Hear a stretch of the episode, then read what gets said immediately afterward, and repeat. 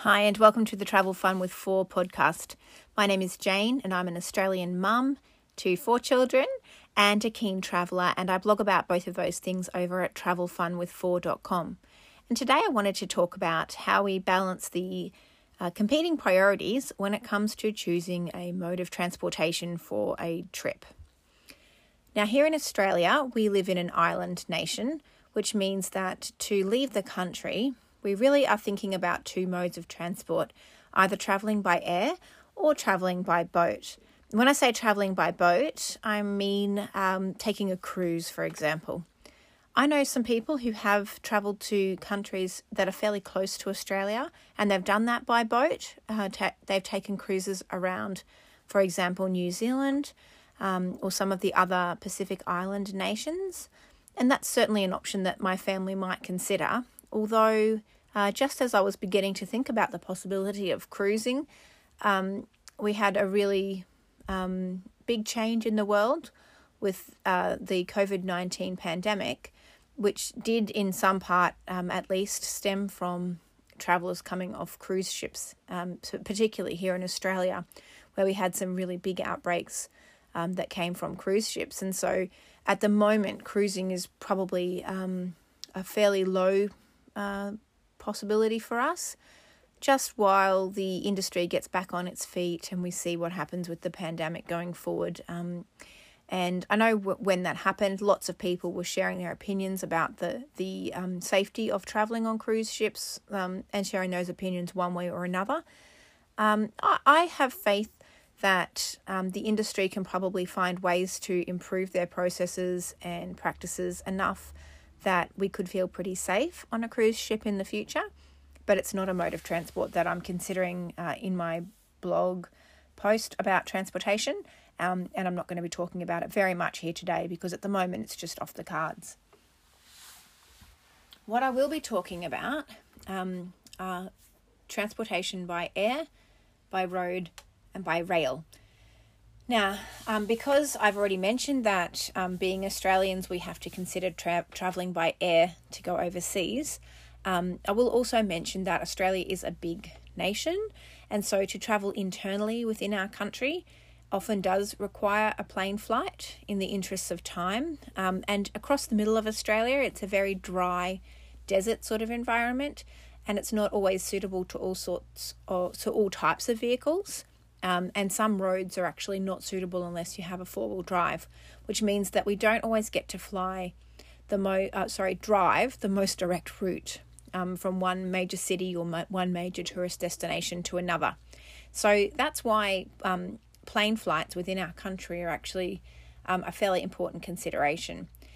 Uh, when we travelled to the US in 2019, we also um, did do some plane flights between internal destinations in the US. And in my blog post, I explain a little bit about um, why we chose to do that. But largely, it was due to the vast distance being covered and the short amount of time we had to do that.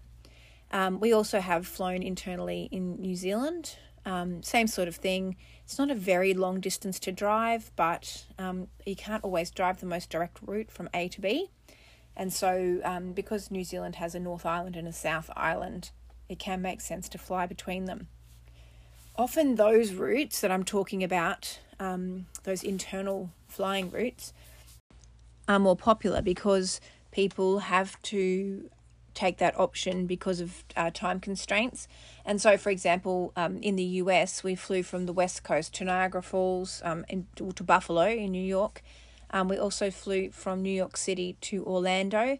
Those sorts of um, key tourist destinations are the sorts of places that people are flying into and out of fairly frequently, and so we were able to get pretty cost effective flights for those trips. But on the blog post this week, I have written about the cost comparison for an internal trip within Australia. And I've done that because uh, here in Australia, we sort of have um, some really common, um, highly trafficked air routes from, um, say, Sydney to Melbourne. Um, and those um, trips are usually um, a bit more cost effective, or there's greater availability of award seats or reward seats for um, airline reward programs and those sorts of things. And then those slightly less um, popular destinations, um, so say Brisbane and Canberra, still very popular in the context of Australia, but perhaps not as common, commonly travelled to as those other key business sites. Um, they might not have quite as um, quite as popular, um, or sorry, quite as affordable flight options, um, and also may not have um, as many reward seats available. And so we're considering a trip to Canberra for a few reasons. Um, I've just mentioned them very briefly on the blog, but I'll just recap them here as well in case you don't get a chance to read that post. But um, like most nations' capitals, the um, Canberra area has the National War Memorial, um, some important national museums. It has um, Australia's federal parliament. And as well as that, the region also has some popular ski fields. It has, um, within driving distance, the Snowy Mountains, which is really the, one of the primary places that Australians go to enjoy the snow um, during the winter season. And our family, we're not um, skiers or snowboarders, and in fact, we haven't ever taken a snow holiday um, for the purpose of just going to the snow. We have seen snow on some other trips, but um, we've never stayed on on the snow or in any of the um, lodges or anything like that. Um, but it would be a really nice day trip from Canberra as well. So we're considering whether we might do that sometime soon. We have lots of factors to consider, of course. Um, interstate travel here in Australia is still a little bit risky with the pandemic. Uh, it doesn't take much for one state to declare parts of another state a hotspot and it can make traveling between states and also um, returning from certain destinations a bit tricky. If you come back from a hotspot, you can end up in hotel quarantine for two weeks um, at your own expense. And so that's a, a, certainly a factor to consider in terms of um, what time we might take that trip. But I thought since we're going to do it at some point in the next couple of years, why not do the exercise that I wanted to talk about on the blog um, and do that exercise for a destination that we might travel to ourselves. And so I chose Canberra, and for Canberra, I have considered um, the cost of flying, the cost of driving, and the cost of going by train. Now, for the cost of flying and the cost of going by train, I've also incorporated the cost of hiring a vehicle for a week because uh, Canberra is a destination where you probably would want to have your own vehicle. And I think in a lot of places, uh, that is probably the, the thing that most larger families will be doing because we have the added complexity of not being able to hop in just any old um, Uber or taxi, but having to call for an Uber XL, um, one that has six or more seats, sorry, seven or more seats because you've got the driver, um, or like a maxi taxi. So it can make um, just using rideshare or taxis a little bit more tricky. So I've factored in the cost of hiring um, a Kia Carnival once we were in Canberra. And then I've looked at flights. Now, on the blog, I've broken down the cost of flights. I went for the cheapest flights available rather than um, considering the time necessarily. Um, however, in reality, um, our family might not want to fly out at 6 a.m. in the morning, for example, um, and the time of day might be a consideration for us when it came to the uh, cost and time con- um, and the balance of those when we were booking flights. But I tried to make it um, a really fair comparison, and so I have gone for the cheapest flights I could find, which um, turned out to be $500 per person return. One of the flights was 215 and one of the flights was 285. Now, as I say in the blog, these are subject to change, and I just picked any dates that I thought were um, probably within the school holidays for most parts of Australia so that it was genuinely representative of the sort of prices we would be paying because it's most likely that my family would only do this trip during school holidays at some point. So um, I had to cost some of the things for the current school holidays, um, the Easter holidays in April, and then where things weren't available because of the short notice, I looked ahead to holidays later in the year um, just to get realistic ideas of the costs. Um, and so I looked at a week of Kia Car- Carnival hire, but I didn't factor in the petrol for that because I figure the cost of petrol is going to be neutral um, across the three options. It'll be the same cost whether I fly down and hire a car and then pay for petrol in that car, or catch a train down and hire a car and pay for petrol in that car, or whether I drive my own car down and then fill up there and drive my car on that petrol for the week. But I did consider um, then, in comparison, um, the cost of going down by train.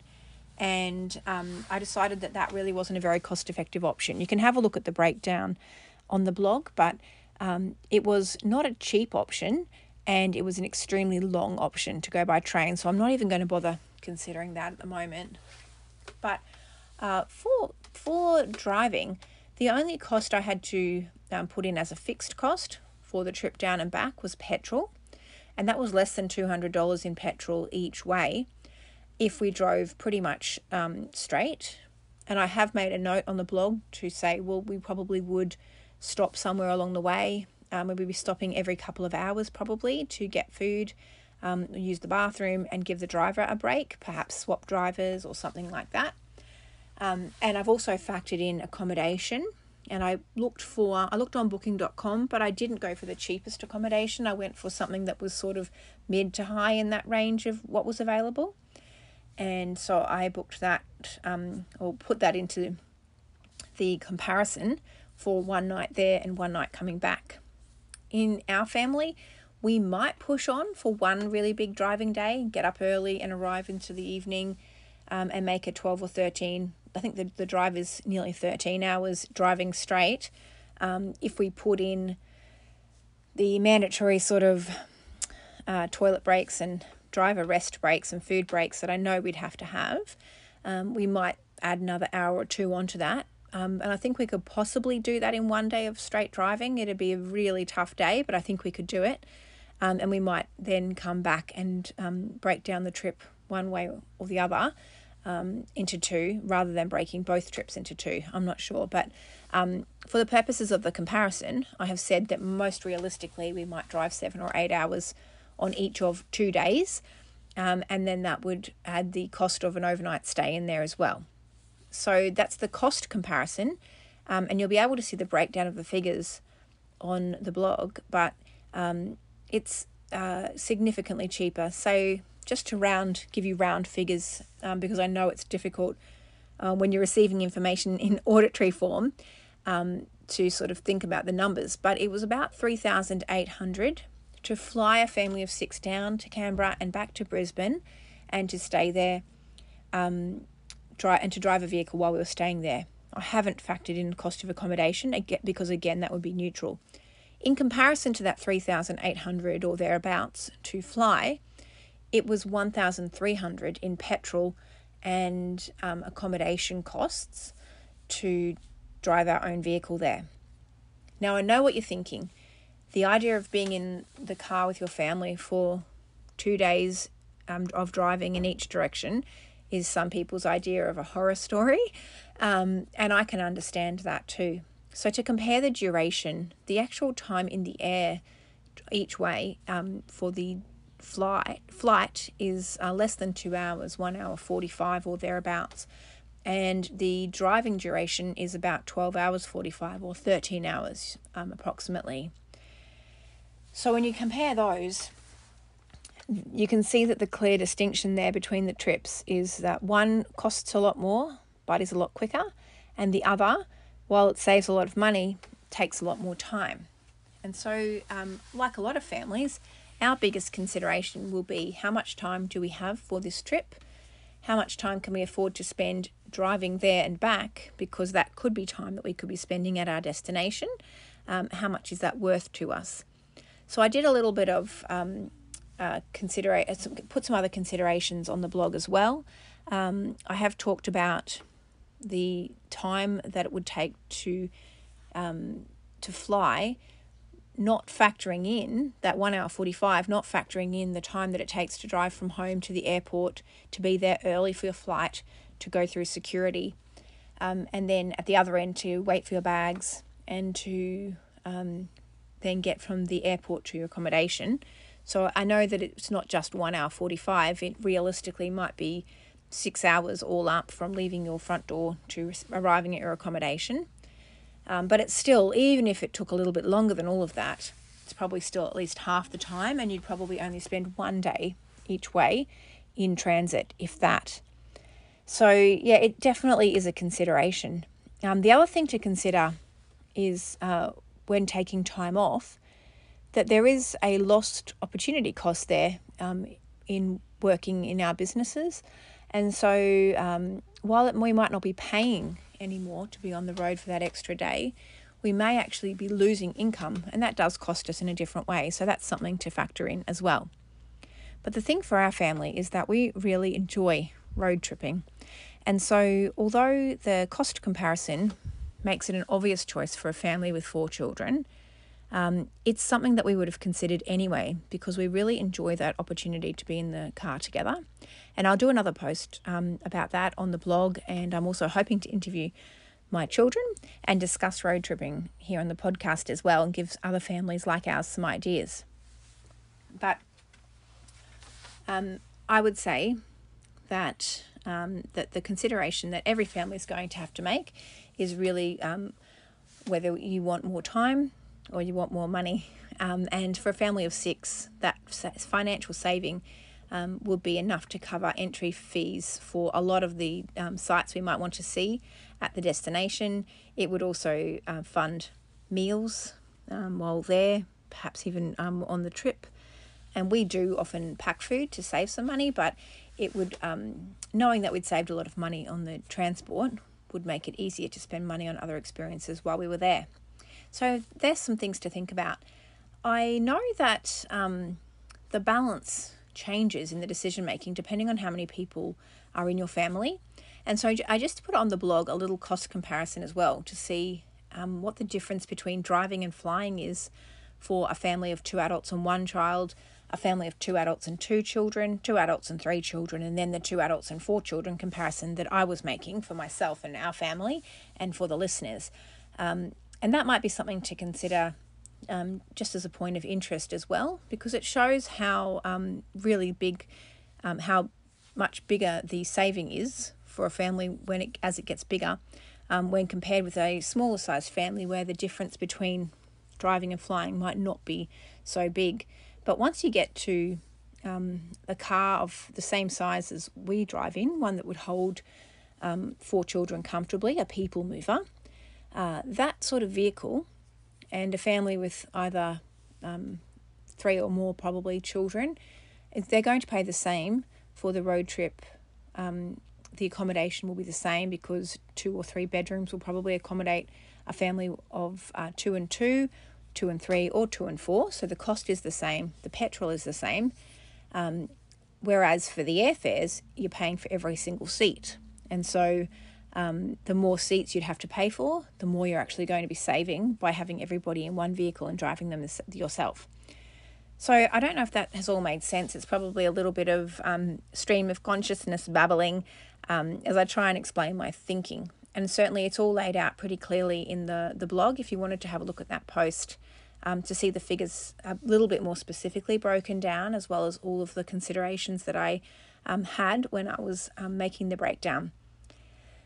But it's something to think about. If you're a family with four children and you're sort of toying with the idea of going on a road trip and does it really save money by the time you build in the petrol and the the stopping and the food and um, perhaps buying some things to entertain the kids on the way and oh look it's going to take you know two whole days. Um, i hope that maybe the the um, considerations that i've put into the post the blog post might be helpful to you. And as i said um, road tripping itself is not something that we um, try to avoid because we actually really love it. Uh, we see it as, as having many, many benefits, um, and I will be talking about those um, very soon. So stay tuned, uh, keep an eye on the um, on the podcast and the blog for that information. Make sure you're subscribed. Um, and I also have um, I haven't really launched it very publicly, but I do have a Facebook page over at Travel Fun with Four and um, you're welcome to comment on the post where I um, mentioned the, the blog post. Um, you're welcome to comment on that Facebook post and let me know what decision you might have made uh, with the same information that I've included and, um, and what factors your family takes into consideration when you're deciding how to travel as well. Because I'd love to hear what other families do, and it may well give me ideas for my own family as well. So, thank you so much for listening. Um, I look forward to hearing your thoughts. Stay tuned for the next episode uh, in the next couple of weeks. Thanks very much. Bye.